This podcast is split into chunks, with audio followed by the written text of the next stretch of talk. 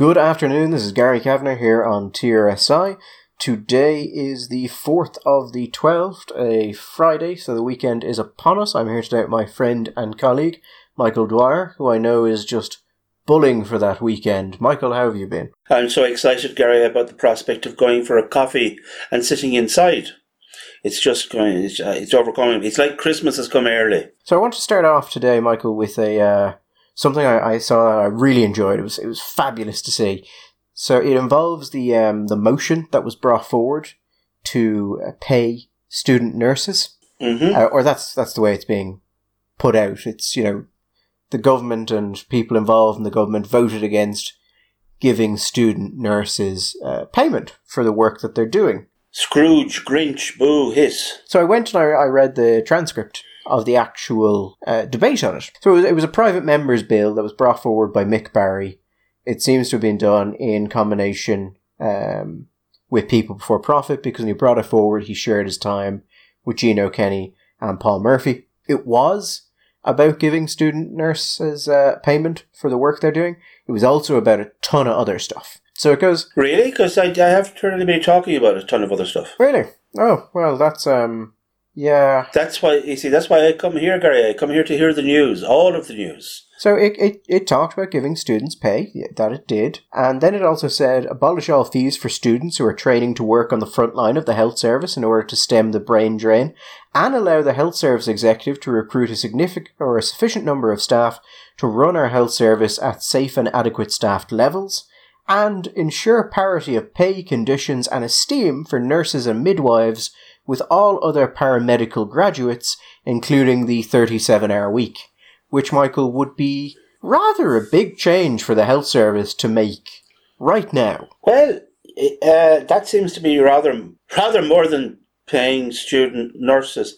So can we... Okay, starting at the last one, to guarantee pay parity of and parity and parity of esteem. Yeah, we'll leave that there for the minute. We'll park that. With all other paramedical, no, th- this is not Sinn Féin, so paramedical, not par. What would a paramedical? So that's everybody who isn't a doctor, but is, me- for example, would a physiotherapist be a paramedical? From what I understand, is a healthcare professional who is there to provide emergency medical care for for uh, critical patients. So you'd be talking about paramedics for the most part, really, I suppose. And they get, so all ambulance drivers now are paramedics, isn't that right? I believe so. So, and they want pay parity with them for nurses. They also, well, also conditions, and it specifies the thirty-seven hour week. Well, yeah. That would be tricky, I'd imagine. Yeah, that would be uh, that would be an interesting one. He also says the most dangerous job in Ireland this year is a healthcare worker, but I don't think that's true. I don't think the COVID cases are actually high enough to move it ahead of what would be the normally the most uh, dangerous jobs. But anyway, the it was an interesting debate in that only two people spoke from the government side, both Fianna Fáilers. And generally where you see a debate where the opposition is let run wild and then there's either like, one person stands up and talks from the government side of things, that generally means this is something unpopular and we're going to vote against it, but we don't really want anyone on record. But what they actually did is is they voted they voted for Mick Barry's bill, Michael. They just amended it. They voted for it. Ah, yes, yeah, because, I mean, he put forward the bill, they said it's a great bill, here's an amendment, and then they voted on the amendment, and then they voted on the bill. So Mick Barry's bill went through. Now, what was said was this. Anne Rabbit stood up because Stephen Donnelly wasn't there for reasons, and he, she said, I move amendment number one to delete all words after Dáil Éireann and substitute the following. Now, to read you from uh, Mick Barry's motion, Michael, just to the start yes. of it, that Dáil Éireann, and then several hundred words. Okay. So they uh, they let him keep the first three words. Well,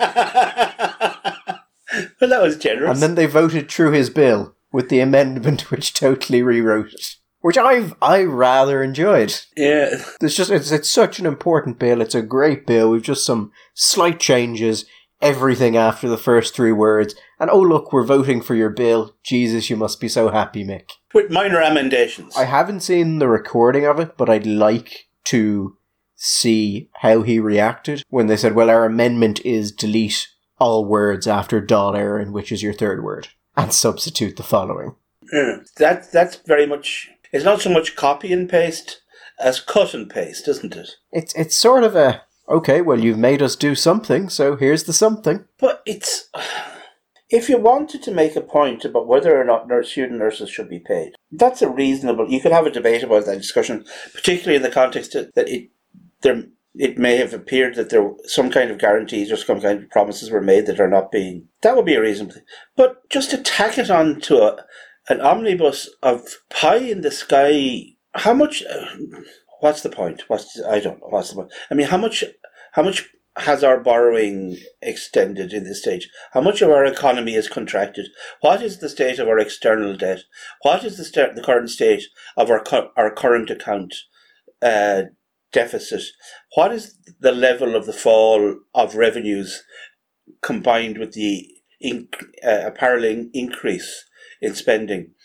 But let's do this anyway, because we can always go to the Sugar Rock Candy Mountain and pick the money off the money trees. Well, I mean, yes, there's a eight or nine billion euro hole in public finances. But uh, it's it's so this this this motion had, I think, nineteen different points to it, of which a number were just notes and some were actual calls to action. Yes. Uh, and some involved things like accepting that successive governments have let the health service decay, which is a bit problematic for the government of the day to accept, because then they have to come out and go, by the way, lads, we're shit. Not a popular thing. But it did mean that the government voted against pay for student nurses, which is terrible P R, and that's all that matters. The fact it was amended to this entire thing won't matter. It'll just be, well, Simon Harris said he would give uh, pay to student nurses, and now he's voted against it.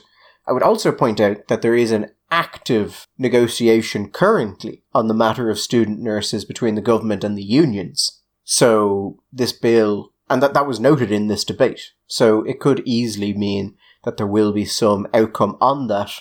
So between the nature of the bill and the fact there are those negotiations going on, obviously something the government wasn't going to uh, go with, and the government seems to realise that there was a little bit of a P R trap here and amended the bill instead of voting against it, because technically they voted for it. But uh, that doesn't seem to have actually worked. Uh, I, I know it's not really to the point, but can I just mention that if you look at healthcare expenditure, right, in the in Europe, per, per inhabitant, in twenty eighteen, healthcare expenditure here was four thousand six hundred euro, right? Whereas the average E U spend was just a touch under three thousand euro. So our our spending on healthcare is... per head of in- per head per capita is fifty percent higher than the E U average. There are Denmark, Luxembourg, Sweden, and Germany are ahead of us in spending on healthcare. Germany is ahead of us by, I don't know, a couple of dollars basically. But that's it. The, the Austria, Netherlands, Belgium, France, Finland, all the way down to Romania. God love them. Um, even the United Kingdom are behind us on spending on healthcare. Now, I'm not saying that the healthcare system in Ireland is perfect or well managed, but the notion that the, the core problem about healthcare in Ireland is spending, I just think is sim- in compar- when you look at the com- comparative outcomes in other countries, it's not about money. It's about the way we spend money, and we know that. It's not a great mystery. The system is broadly dysfunctional, which is why I think we should simply have a one-tier healthcare system, Michael, and privatise the entire thing. All insurance-based? I don't care. Just privatise the entire thing. The Swiss have something like that, I think, do they? There's, a, there's actually, I'm being mostly facetious here, although it would solve the problem, but there are countries that do have a, an actual one-tier system which is private and mostly insurance-based and can work quite well. But I think the important thing to note, Michael, is that, well, it could hardly be fucking worse, could it? I mean, people say, well, if it's private healthcare, people won't have access to healthcare. And you look at the amount of, let's say, children who are waiting... you know, five years, three years, however many years for, let's say, treatments for scoliosis, and go, yes, God, can you imagine if those people couldn't access healthcare for reasons of money, as opposed to now you just can't access it at all? Unless you have enough money to go outside the country, in which case no one is going to let their child suffer through that, which effectively means that there would be no real difference other than uh, at least it would be honest. and probably better because we get to fire a lot of people who mm-hmm. really don't have any purpose being there. Getting a real graph for firing people in the uh, health service, Michael. But yeah, just firing people generally. No, I think there should be, you know, a fair appraisal of people, and they should be asked what they actually do here, and if they could be replaced by a mop or a bucket of soap, then they should be fired. Apart from janitorial staff, who obviously we couldn't apply that standard to, and they do a, an integral job. They actually do a job. Yes, they do. That That is more than... But I just, I just wanted to bring this up because I was curious why the government had voted against it, because I went, okay, maybe there are fiscal concerns, and then I went, that's, that's never stopped us before. No. And I mean, if it stopped us before this year, it certainly hasn't fucking stopped us this year. In fact, I, I was wondering, I was talking to somebody about this, who would be a fairly sort of balanced person on, on, on spending issues, usually fairly prudential in his approach. And his comment was, for God's sake, if, at all, if it's only a question of giving them trainee nurses a few quid, considering, and this is his quote, which I enjoy, he said, considering the crowd at the moment, they're spending money like... They're throwing around money like snuff it awake. It surely wouldn't cost that much to give them, give the students a few quid. But plainly, this bill was not simply about that. The bill was about making the headline about student nurses to make the government look bad, which is fine. That's the job of the opposition. But it's... Uh, and it worked. Worked perfectly. And it, it, it worked for perfectly. Uh, if you looked on social media, nobody was mentioning the... I'm always, I'm always fascinated about this thing of parity of esteem. How do you do that? How does the government go around training and everybody into having the same level of esteem for everybody? That's a, that that must be a that'll be a tricky one to execute. I don't know, because I'm familiar with parity of esteem when people are talking about mental health issues, but less so when related to industrial or H R issues. It's just not my area. I assume it does actually mean something as opposed to just being feel-good text. Yeah, I think you might be being a bit optimistic there. The the way the, the, the phrase really became current here was in the in the Good Friday, the Belfast Agreement, where there had to be parity of esteem between uh, cultural institutions, other institutions, between nationalists and unionists. So, for example, so there was parity of esteem on the language issue. So, Irish would receive a certain amount of backing, Gaelic culture, language, that kind of stuff. But at the same, that meant that there was also large amounts of money made available for Scots, Ulster Scots, on the basis that there had been parity of esteem, and that Ulster Scots was a was a was actually a language that people spoke. And I often regretted that I couldn't manage to find some way, because there were pots of money and nobody to take it up, because frankly, it was all a little bit of a joke. But if you anybody, if you'd managed to get a decent proposal together. I, I, I have a fairly strong reason to believe that if you went up to the appropriate office and say, listen, I'm going to do this, like, here, take the money, for God's sake.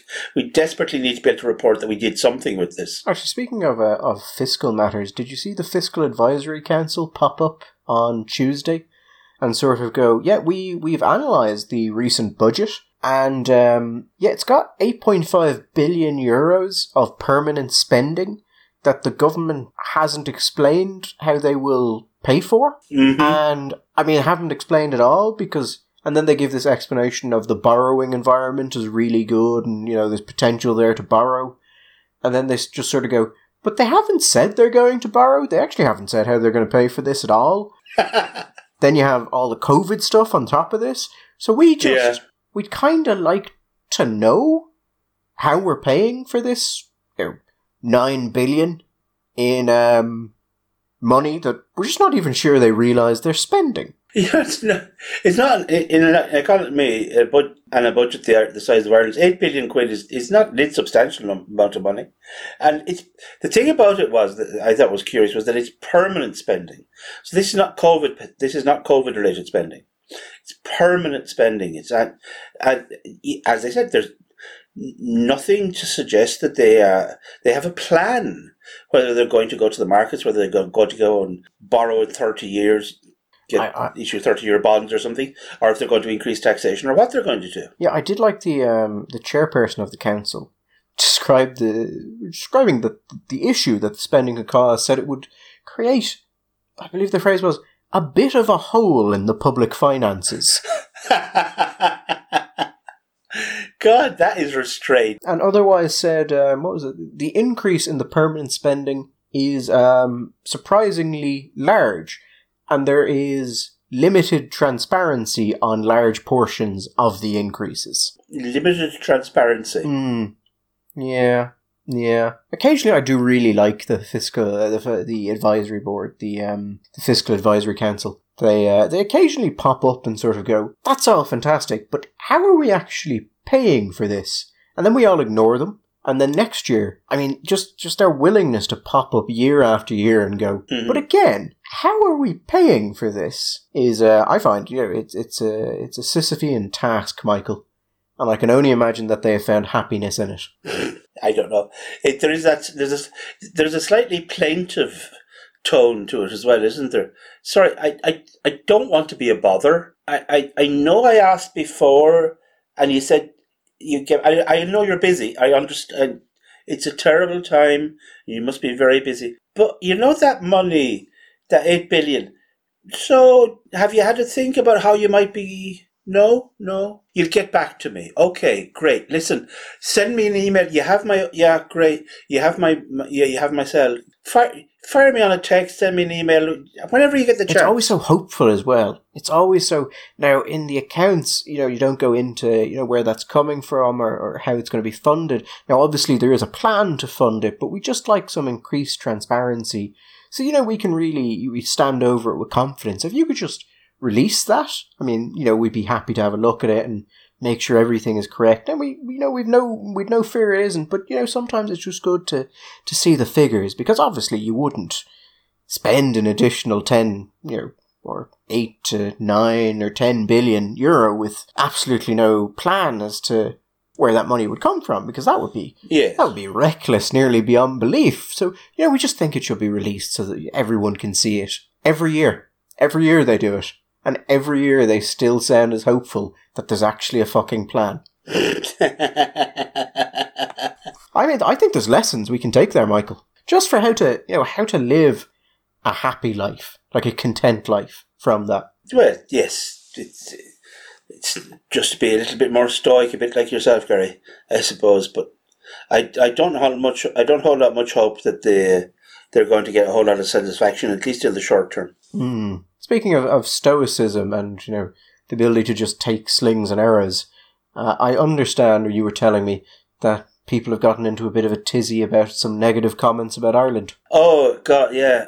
You know, we have, we are, I think we were fundamentally insecure about ourselves, aren't we? It's, it's one of our least attractive qualities. We're so desperate for people to like us. I remember we, we, we because my, my sister studied German, we had German friends coming and going because she did exchanges, and we knew there were German tourists around here, so we used to talk to Germans a lot. And one of the things that German tourists back in the, the late seventies, early eighties constantly would say they loved Ireland because they went because people seemed to be nice to them here, and people seemed to be genuinely happy that they were here. And I think because a lot of Germany, German tourists had had the experience, shall we say, after nineteen forty-five. Possibly before that as well, I don't know, that they weren't always the most popular people uh, when they went on their holidays down to the Italian lakes or down to the uh, the Costa del Sol or wherever it might be. But as far as we're concerned, foreigners were coming here and they seemed to enjoy the place. How wonderful. Any little bit of a comment at all. So we, we, we, we react excessively well, excessively to, to compliments. We just puffer. But then if somebody says something negative... Anyway, Matthew Price, who is the head bottle washer of a thing called Cloudflare. Quite a big company. He apparently is a billionaire, but sure, these days, you know, all these... I mean, Jeff Bezos probably looks... God, he must be living in the ver- in penury if you're only got a few billion. Anyway, he was uh, on Twitter and he's, he's, he came out with a statement, "I wish you no ill will." Now, Cloudflare actually have a couple of or, organized a couple of operations here in Dublin and in Cork. And he said, "I wish you were no ill, but I'd be realistic about your strengths and weaknesses. You are not a very welcoming community to outsiders. The weather and food suck. Hopefully you can fix two and three, and then maybe global warming is your friend." He sounds like a fun guy. Well, you know. Um, he's a, he's a problem solver, obviously. You know, he said you can fix the friendliness, you can fix the the food.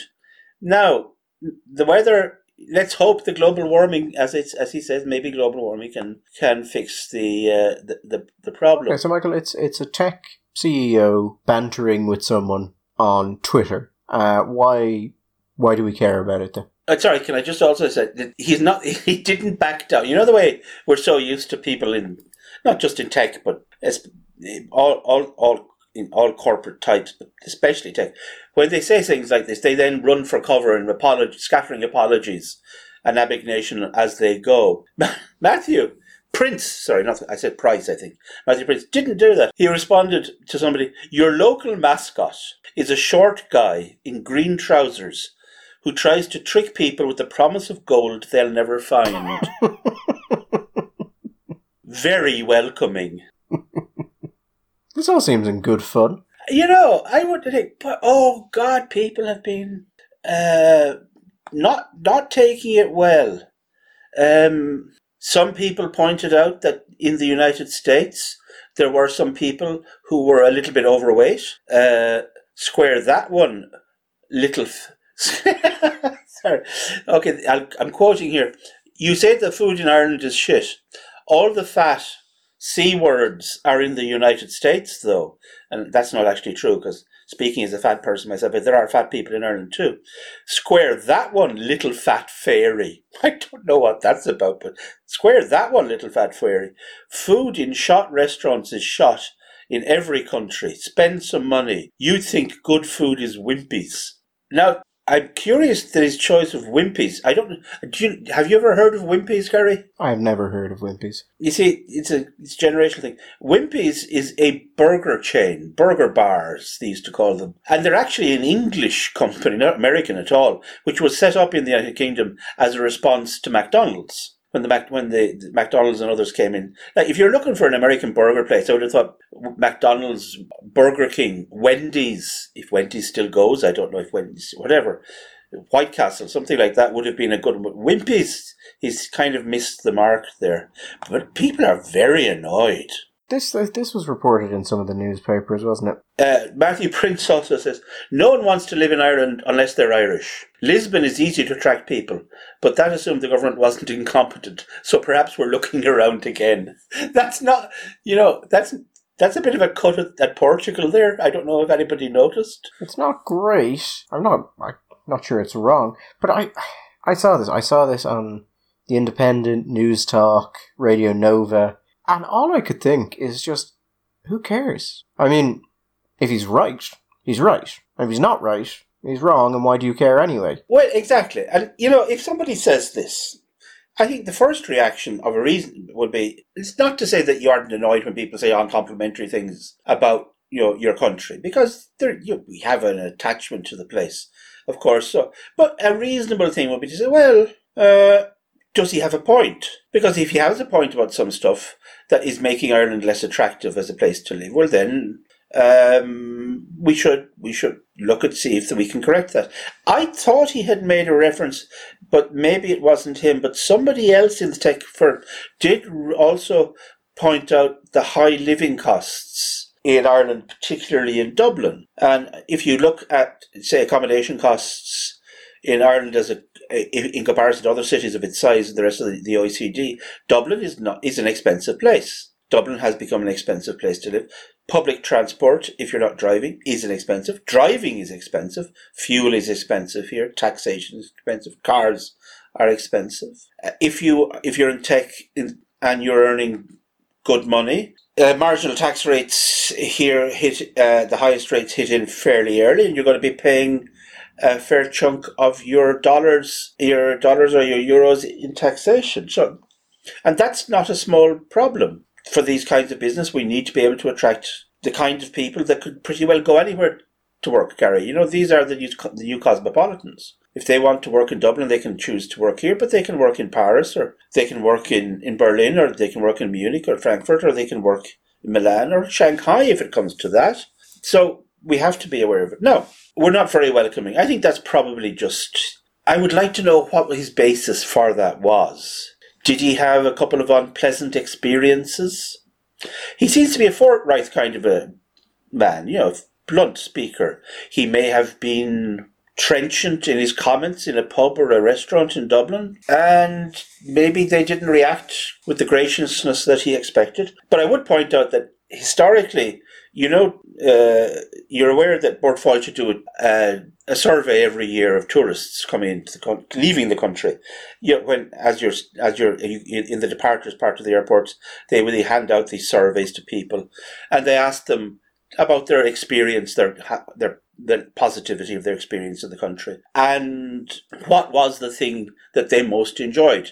Now, a few years ago, for the fir- every year, for year after year after year, the thing that people gave the highest level, re- reported level of satisfaction with, and the reason they found Ireland a pleasant place to have a holiday, was the people. It wasn't the countryside, it wasn't the food, it wasn't the drink, it wasn't the quality of the hotels, et cetera, although Irish hotels are good. It was the people. Now, a few years ago, for the first time ever, we dropped off, that dropped, which was concerning. Because, you know what, Gary, the, the weather is shit. And anybody getting upset about tell, someone telling us that the weather is shit really needs to, you know, they, they need to spend time in on a holiday in somewhere other than the Highlands of Scotland or Iceland. The weather is shit. You know, we, you get used to it. But it's it, the weather in the south of Italy, the south of Spain, it, it's it's better. So it's important for us that people like us, from the tourist perspective. Now, that went back up. I don't know what the last couple of years were, but generally speaking, when people report on this, when people do, people like Lo- Lo- Your Lonely Planet do surveys, Condé Nast do surveys, and we regularly come up as hospitable, friendly, and welcoming. So, I think probably off the mark there. Well, but I, I, I would make the point that a lot of people I've talked to who came over here who are foreign make the point that Irish people have a really high level of initial warmth. Yeah. But do tend to comment that it can be very difficult to get past the sort of acquaintance level with Irish yes. people, that we can be quite yeah. cliquey. So maybe, I mean, if you're looking at bringing over a workforce, maybe that's something that would be more prevalent. I mean, on stories like this, Michael, I don't really see the, the point of debating whether or not he is correct, because ultimately it's not a major concern for me, while it may be for Fáilte Ireland. But every time these stories come up, I just have this sort of internal stop it. Like, it's kind of cringy the way anytime someone says something nice about us, we are so delighted with it. And you see it in sporting events. Sure, yeah, yeah, yeah. When no, we went true, to France and we we're like, oh, we're the best fans in the world. And then someone says something terrible and suddenly it becomes, you know, it, it's reported in the newspapers, and it just, it kind of just makes me think that the country is deeply insecure. I, I think that's true. I have, always, I have long thought that we are, we seem to be desperate for approval. I don't know if it's some kind of a long psychic hangover from empire. There is a little bit of kind of doffing the cap to it, and then when they don't like you, you get insulted because they should like you. You've tried so hard. But I think yeah. we as a country, bar the golden years of the hockey term, there's been a deep insecurity about the country. Yeah, we, yeah. I, you, you, you go... The English, for example. The English, I think, have many admirable qualities. I think one of them is they don't really care. You know, if you like me, you like us, you don't like us, yeah. Kind of your problem, isn't it, mate? Mm. We like us. Well... Generally speaking, we like us, and there are, there are in every country, particularly, you're going to have a strata in the elite which hates its own country, but they don't care. And I think a country that a country that's a, sort of at peace with itself, just I hate to use that phrase mature because it's one of those words used far too often by columnists in the Irish Times. We won't mention names. You have to be grown up and mature, but it is true. It's we have this the level of response. It's nice when people are nice about you. Of course it is. And we should be. It's perfectly normal that we're pleased when people say nice things about us. And when those nice things turn into business and they help us in tourism or they help us in any other area of, of trade or business, then that's a good thing. We should be happy. On the other hand, when one guy comes along and says something else, if we saw a string of people coming out with saying similar things, but then I think we we should start to pay maybe a little bit more attention. Say, well, we maybe have a problem here. I mean, yeah, you get a string of people saying there are problems with your country that may interfere with uh, you know, its its its attractiveness to business or to academia or to workers or to whatever. Maybe. But one person saying on Twitter, and a person who seems to have quite a good sense of humour. Doesn't it should not lead to multiple stories in papers of note. Do you not get the sense that, you know, that this this is a guy who may be well trolling a whole country, trolling a whole country, no, trolling, trolling, trolling along, trolling. Trolling, trolling, tro- trolling, trolling, yes, yes. trolling. That, that's what, lives what the under kids a bridge? Call it, Michael. I'm trying to remember, oh, Jesus, my, what lives under a, a bridge? Trolls. Trolls, trolls, trolling, yes, sorry. Although that may be offensive, I would prefer to say, Michael, that individuals involved in the uh, overseeing transit over small maritime areas. With particular problems with billy goats. Yes, yes, I think that would be more offensive. But again, I just... And the only... I, I realise that we should ourselves not be talking about it, but I just want to take this time to say, stop. Just stop. Let people say what they want. And don't take offence, because why would you be bothered by it? I, I did say... I, I the, the very curious thing... This, the story was reported in The Independent, and there's a story that describes it, and then describes all the people saying that they live here and they're foreigners and they like it and all that. Right, sort of, almost the fourth last line, third last line of the piece, just by itself. A spokesman for Cloudflare declined to comment on Mister Prince's remark. Last week, Mister Prince sold ten point five million of his shares. Oh. What's that got to do with anything? I mean, it's interesting to know Mister Prince maybe he saw a painting he wanted to buy or a horse or something. But in the middle of absolutely nowhere, last week, Mister Prince sold ten point five million of his shares.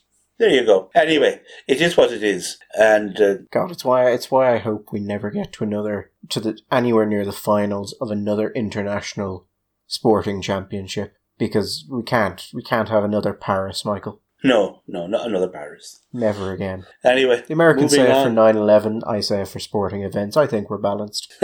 Okay, never again. So, two other things. One I wanted to just touch on briefly. In the last show, we were talking about the, the judgment on Tavistock Clinic, and I wrote an article for Gript on it, where yes. I went into, I thought, a, quite a fair bit of detail on what the judgment said and why it said it, and what the case actually revolved around, which was the issue of consent and, and when a child can give uh, consent and how that should be understood. Yeah. And I was I was waiting to see where else it would be reported, just to see how it was reported, because I expected pretty one-sided. So the two pieces I've seen, and it's possible there's others and I just haven't seen them, was a piece in R T E and a piece in the Irish Times. So, Michael, it's time for our favourite form of inside baseball, where we look at articles other places have done and then explain why they're bad and we're better. There should be a theme tune for this bit. There should be. So we'll start with R T Es, because R T Es was pretty... Um, Pretty bad overall, actually. And it, there's a couple of reasons why it's bad. It's it's bad just as general reporting, because it, it doesn't explain anything about the case. It's it's about seven or eight hundred words long.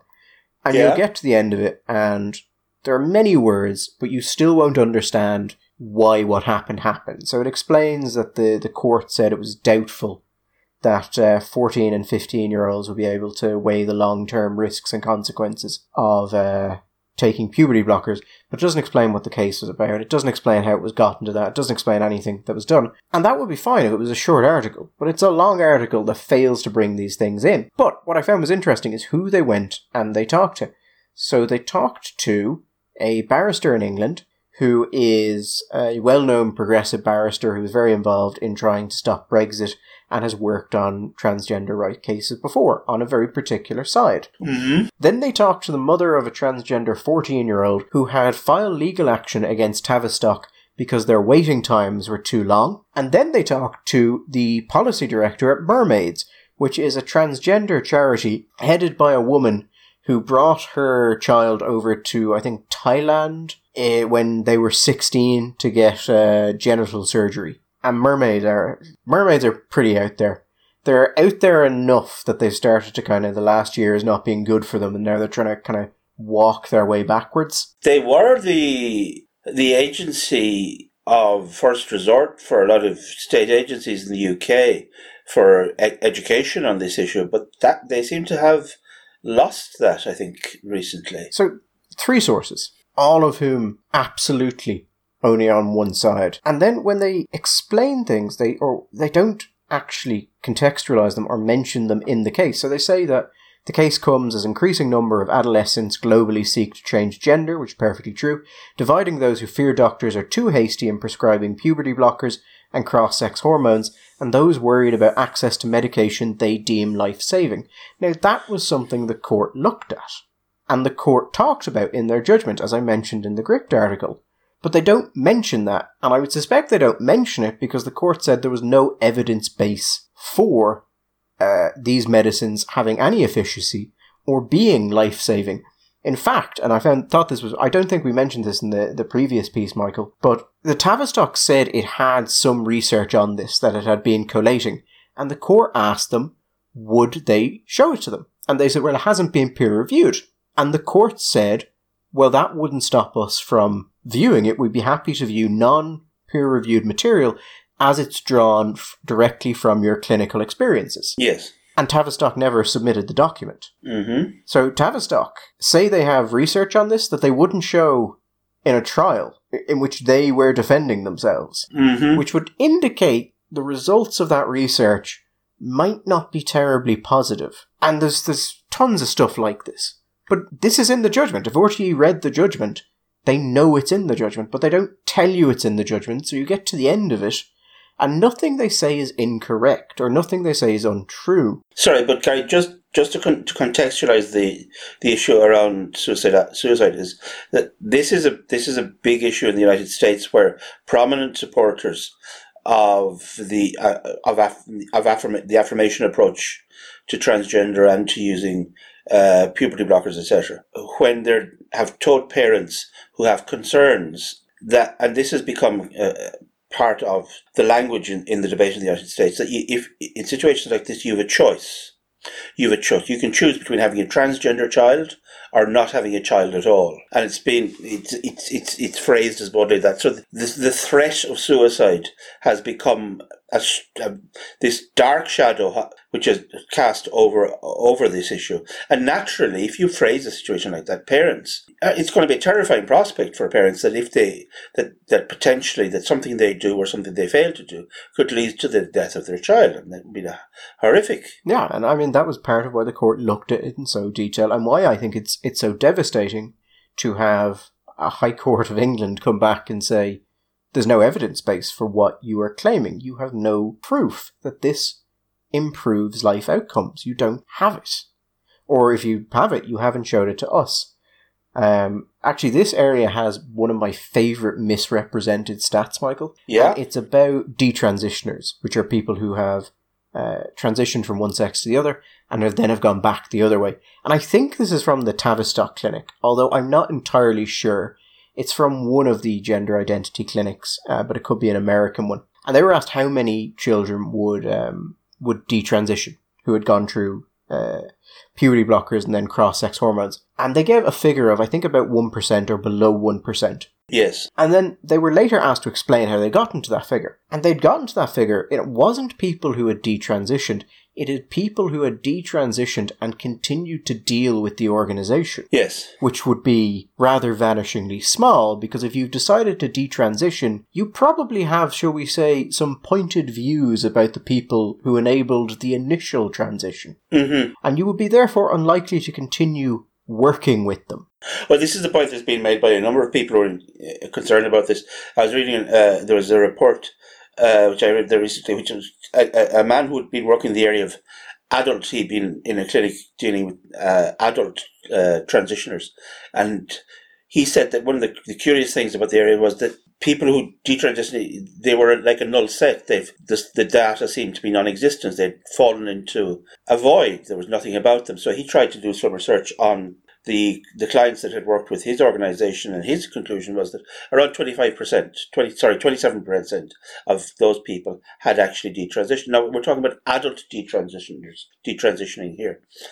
Um, the belief is amongst a number of experts that when you're talking about children, that that number could be very significantly higher, because before the recent, what we what is now called in some quarters sudden onset gender dysphoria, in others children that had not previously behaved in a non-gender traditional fashion developing anxieties or, uh, about their gender identity in their, say, in their the period of their their pubescent, prepubescent, pubescent period, that the studies had shown that children who displayed, uh, who, who who who reported anxiety about their their gender identity and expressed a desire to transition or to change to be the other gender, that somewhere between seventy, eighty up to, depending on the reporting, up to ninety percent of those, by the time they got into their early twenties, their desire to transition to the other gender had resolved itself, and the, in the great majority of cases, they had just became adults who identified as gay, gay men or gay women. So if that was to be the case, then there might be a concern that that would reflect itself, therefore, in people who've gone through transition and then found that those things, those worries or those anxieties or those issues that had caused them to desire to be the other gender they felt would, re- those problems which would resolve with transitioning had not resolved, and therefore they would feel that they would, they wanted to desist or to detransition. So it's a very important piece of It's it's we need an awful lot more research on this, and that's one of the things that comes again and again and again. We don't have enough understanding of this. We don't have enough research. Because you're dealing historically with very small populations, it's hard to get high quality research on it. But certainly, it, again and again, we find that one of the problems is that people who do detransition cut off all their contacts with the with the organisations that had been involved in their transitioning. I mean, makes sense. Why would you why would you want to be involved with them again? Yeah, absolutely. What are they going to do for you? And then, so that's that's Ortiz's one. It's perfectly correct, but it strips contextual and additional information from the piece in a manner which I think if you read it, on the assumption that you are someone reading this to be more informed about the issue, you don't, at the end of this, know anything else about the issue. It also doesn't do what I did when I wrote my piece, in which I try and do with most pieces, which is link to the full judgment itself. Because then you kind of go, look, if you if you're interested, here's the entire thing. It's forty pages long. Gary, not to be picky, but they went to three people who, shall we say, are on one side of the debate. If you're a national broadcaster, which is dedicated to reporting the news in a fair and impartial fashion, which R T E is, then it seems to me that it would be fairly basic journalistic practice. If you're going to talk to three people to comment on the judgment, then you'd seek out somebody who had a different, who was on the other side of the debate, who perhaps would have welcomed the judgment and get their perspective on it. At least one person. Like the L G B Alliance or groups like that. Because there are many feminist groups particularly out there who are interested in this. Or if you, if you wanted an Irish context, there's another article in The Independent today, which I think people might have a look at as you, on this subject. Uh, again, interesting and well written by Stella McCart- Stella O'Malley, uh, who has written on this subject before. She's a psychiatrist. And I think her she's an, she has an informed and interesting perspective on it. And they could have talked to her. Uh, but there are lots of people. There are lots of people out there that they could have talked to, but they, they chose not to.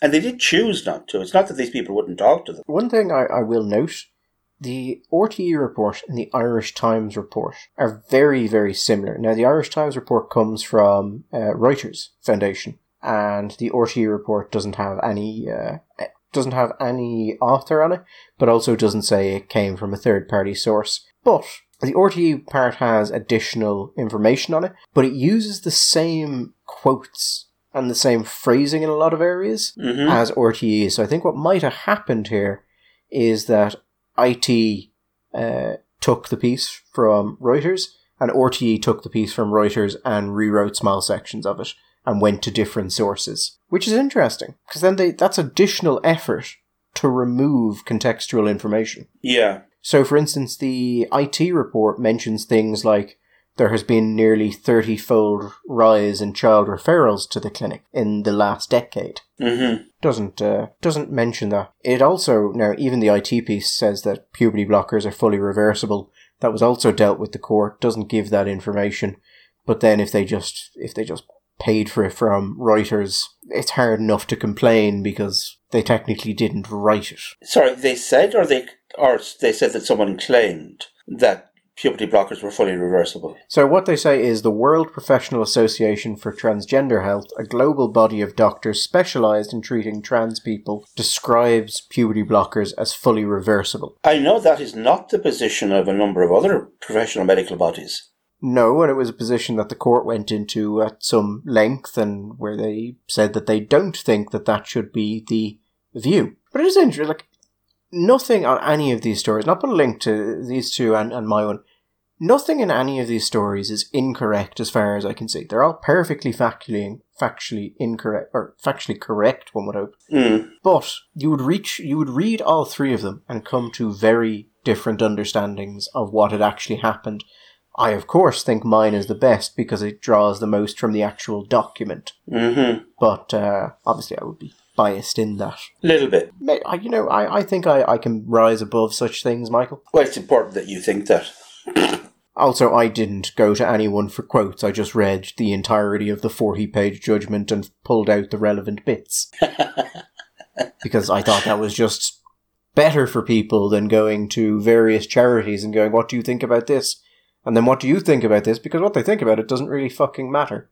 What matters is what the court actually said. But maybe I'm just an old-fashioned kind of man, an analogue man, Michael, in a digital world. I don't think there's much analogue about you, Gary, but anyway. And saving the best for last, Michael. We have a new N G O which has been launched to fight against the far right in Ireland. Its name means togetherness in French, but Michael... No, it doesn't. It means... Oh, God, he set an elephant trap and I fell into it. What does it mean, Michael? It means together in Irish. It's because you've been listening to songs in old French, Gary. You're getting confused. It's, you know, those old French covers of House of the Rising Sun. I just can't get enough, Michael. But I think the point still stands, Michael, because isn't there something to be taken from... Uh, calling your group togetherness in a language that nearly no one in the country speaks? But you certainly don't. I like the title of the journal's, the journal's article on it. It says, New Anti-Fascist Alliance to Stand La Kayla Against Rise of Far Right in Ireland. I'm waiting for the journal to just go the full way and just retitle that to Bastards Getting What Is Due to Them. Yeah. I mean, we know they want it. You know, uh, how do we, how do you say this without, of course, immediately becoming oneself far-right or alt-right or alt-right adjacent or something? But the far-right, Gary, I'm fairly sure that if you took one of the larger hotels in Dublin and got one of the rooms they use for weddings... you could fit the far right into it. Listen, I mean, the far right in Ireland, Michael, is about ten lads, some dogs, a couple of masks, and a shed full of tiki torches. For a start, a lot of those groups that they would identify as far right, because they are they hold particular views on certain social issues, should I say. If you actually go and talk to them, you'll find a tremendous amount of lefty nonsense coming out of them. Uh... There was a move, there, there's legislation passed in Europe, was it recently, talking about making certain things illegal, certain funding for, for politics on the far right illegal, but nothing about the far left. We have people in the Dáil who, under any reasonable definition, if, uh, say, the Workers' Party was on the left, then these people would be somewhere on somewhere on the far left. But the far right... Have they? Is there a is there a councillor? Is there a county councillor in Ireland that would fit on? I su- listen. I suppose if you ask the journal, would would the would the Healy Rays be far right? Is is Matty McGrath far right? Possibly. I, I don't know. I, I what what does it mean? Okay, let's trying to be reasonable about it. What do you think when these people use the phrase far right? What do they understand that phrase to mean? I mean, I was trying to pull this together and I was going through their their website and looking at the people they say are far right and trying to find the commonality. And there's two things I noticed. One is authoritarianism. That's on most of them. And two, that they wouldn't be liked by upstanding members of the N G O community. I mean, they've got people on there who are definitely authoritarian, but not really right-wing. They just have fallen out, maybe, with some of the left wing in their own countries. Yeah, I I noticed that one of the groups involved in the alliance, which is made up of a number of social justice organisations, several of which, quoting here, several of which were involved in the Repeal the Eighth movement. So I'm wondering, does that mean that people who are on the other on the Keep the Eighth movement, are they? Should we should we cons- believe that they are? Barring other evidence, far right? Well, we know who is on the list, Michael. Uh, several of the groups involved in this are the same groups who signed on to that letter with Amnesty and the National Women's Council of Ireland, so gender critical and L G B groups, they're far right. Well, I, I I have heard, I have seen people on social media refer to the L G B Alliance as far right, which, oh, it, it really does start to beg our belief when you actually talk to some of these people and read what they say and look at their history. Defining them as being on the far right is, it's the kind of reach around that really will dislocate several discs. I don't know how you're going to manage it, but they do. It's just empty. Anti-fascist. How many fascists do we have in the country? Also, by the way, Gary, authoritarianism, yes, that seems to be one of the things that's clear. It's like they seem to pretend that there is no authoritarianism on the left. No such thing as a left-wing authoritarian. No, such a thing could never happen. I would say authoritarianism is only in the governments they point at, not in, like, gender-critical groups, who don't have the numbers to be authoritarian, even if they wanted to. Do you know what my favourite thing about the group so far is, Michael? Other than the fact that it's, it's, I mean, Ireland clearly needed another N G O, which I have no doubt at some point will acquire state funding if it doesn't have it. And actually, considering a lot of the members are state funded themselves, yeah. If there's any money going to this group from its members, it is effectively state funded. Um, so its name, how is its name pronounced? La Kayla? La Kayla. La Kayla. So, big thing on the left is, you know, taking note of your privilege and, you know, helping those less fortunate than you, Michael, and keeping, you know, balancing the victim hierarchy. Yes, of course. So, did you know there's a, there's a, an N G O in Ireland um, called La Kayla already? Is that something to do with families, family support or it's, something? It's a mentoring and youth justice support service. So, it's from it was established in two thousand five to prevent mentoring service to children engaged in probation. Right. So you're dealing with mostly, I would expect, because it does a lot of work in Limerick, you're dealing with people from very poor families who have been uh, in, so we say, a bit of legal trouble. Right. So they've been doing their work for fifteen years, you know, helping out in the community, building people up. But, uh, and then these people just come along and we're like, we like your name, you're done. I'll have that. Yeah, that's a good name. Which I think, Michael, might be a, a quite a display of privilege from the people comprising this consortium. No, I mean, you've you've all the, the normal... I like the fact they have Extinction Rebellion Ireland. That's a good one. Oh, God, because they're not a bit authoritarian. No, they're not extreme in any way. No, no. But then again, Gary, when you have a group which is supported by Christy Moore, Damien Dempsey and Vincent Brown, you know, it's hard. You're going to be hard set to oppose it. I mean, I, I particularly liked to see, uh, you know, the, the group talks about the risk of fascist violence and things like that.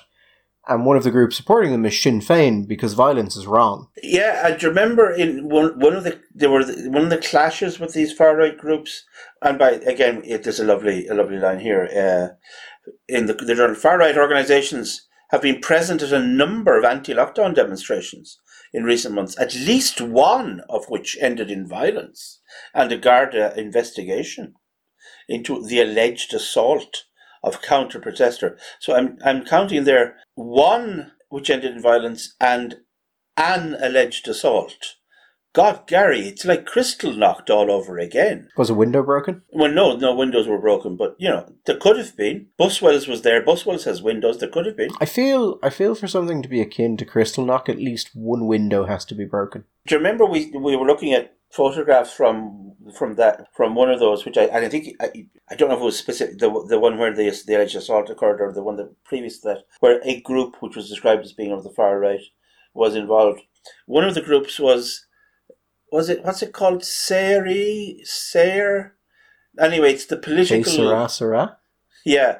Do you remember the murder of that young woman, that jur- journalist in the north of Ireland? Sarah, Sarah, something like that. Yeah. And this is. And there was a, a one of these re- renegade Republican organizations was... I do. I, I remember seeing many of their people down in front of the Dáil with a number of these, uh, number of state-funded N G Os. Yeah, they were standing beside Trócaire, if I remember I, I right. I do believe it was Trócaire, because I remember going to Trócaire with uh, questions about how they, they felt about this group, but I can't remember if I got any answers for that.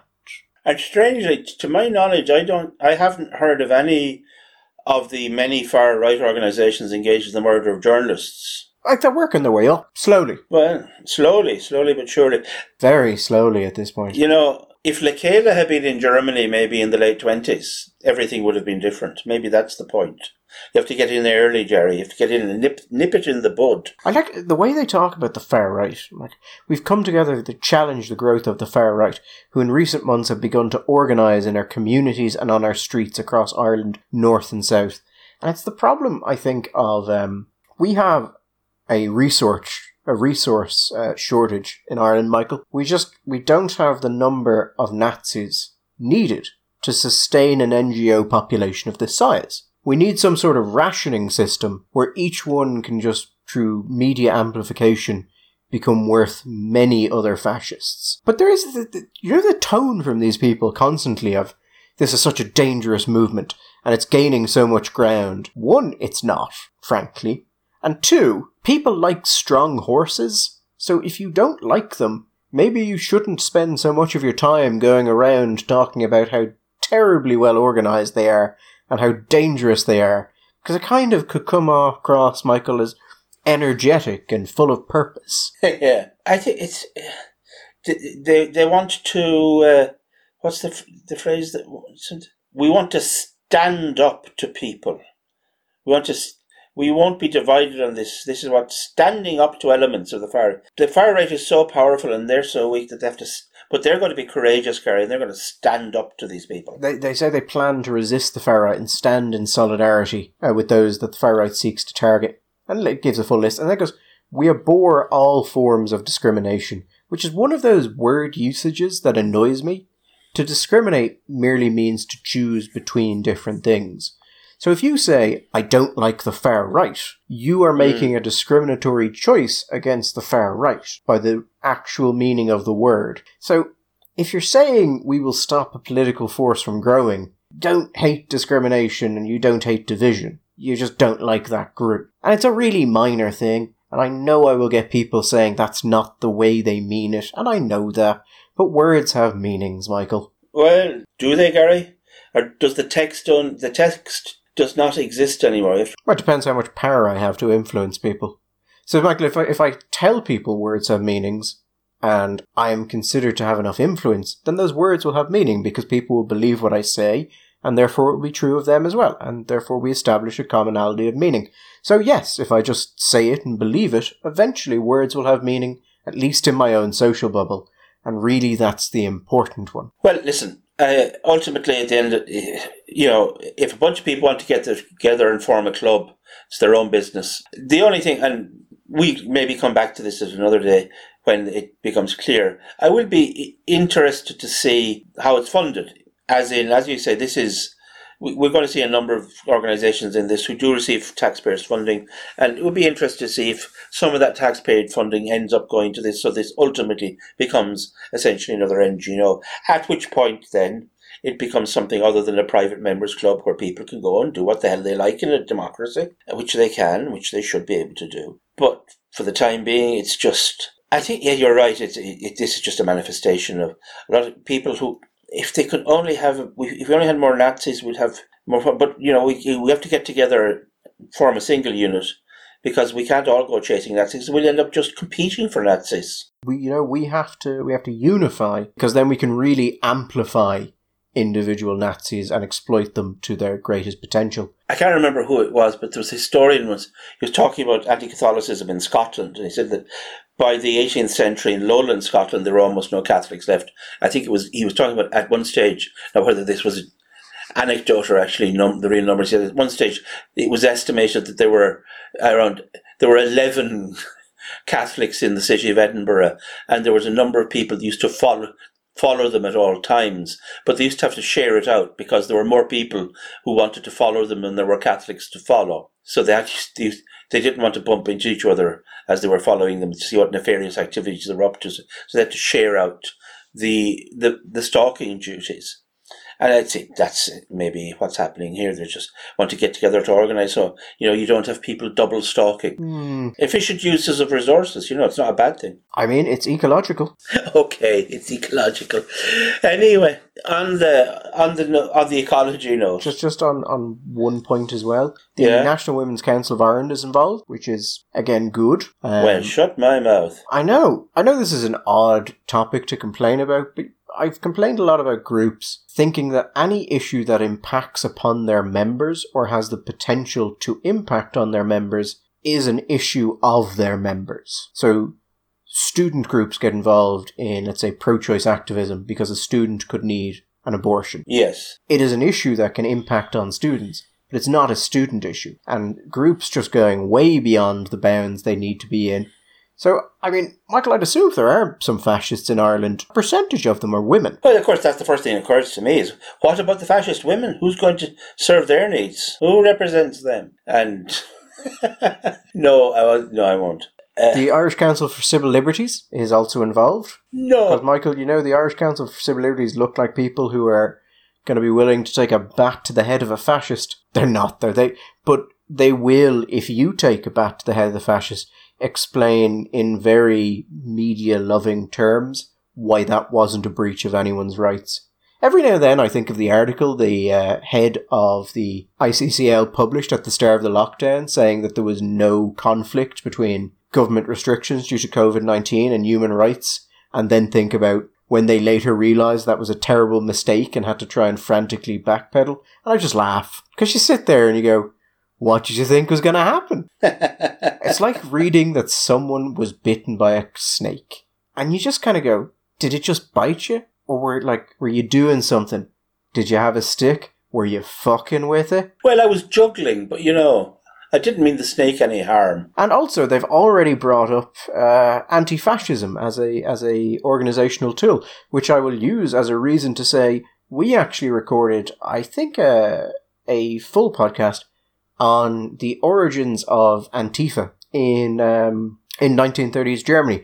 Now, mm. Antifa really has two modern births. You have the nineteen thirties January, uh, Germany birth, which is where the phrase Antifa comes from. It's from Antifaschistische Action, which was set up by uh, Thaler, who was the head of the German Communist Party and worked quite closely with Stalin until such a point as Stalin realised he was no longer useful and left him to die. Yeah, I, I think maybe the, was it the, uh, did the, uh, whatchamacallit, the the Soviet pact, the whatchamacallit, the ribbon, the von Ribbentrop, uh, might have something, might have had something to do with that. So we, we touched on that in as much detail as we could, and I think it's actually quite interesting if you're interested in the history of it, because we talk a lot about how Antifa, the Nazi party, and the Social Democrats and the Iron Front actually interacted, and when Antifa was dealing with the literal Nazi party, who they thought was were actual fascists, because Antifa, when it originally uh, when it arose, used Stalin's definition of fascism, which is a Marxist definition of fascism,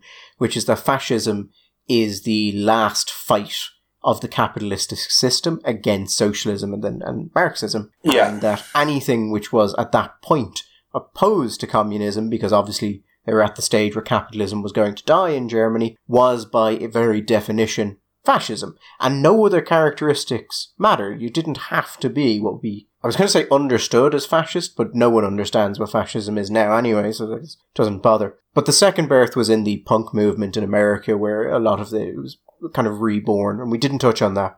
But if you're interested in the the actual origins of the term, I will try and include a link to the bottom of this uh, podcast. I really enjoyed it.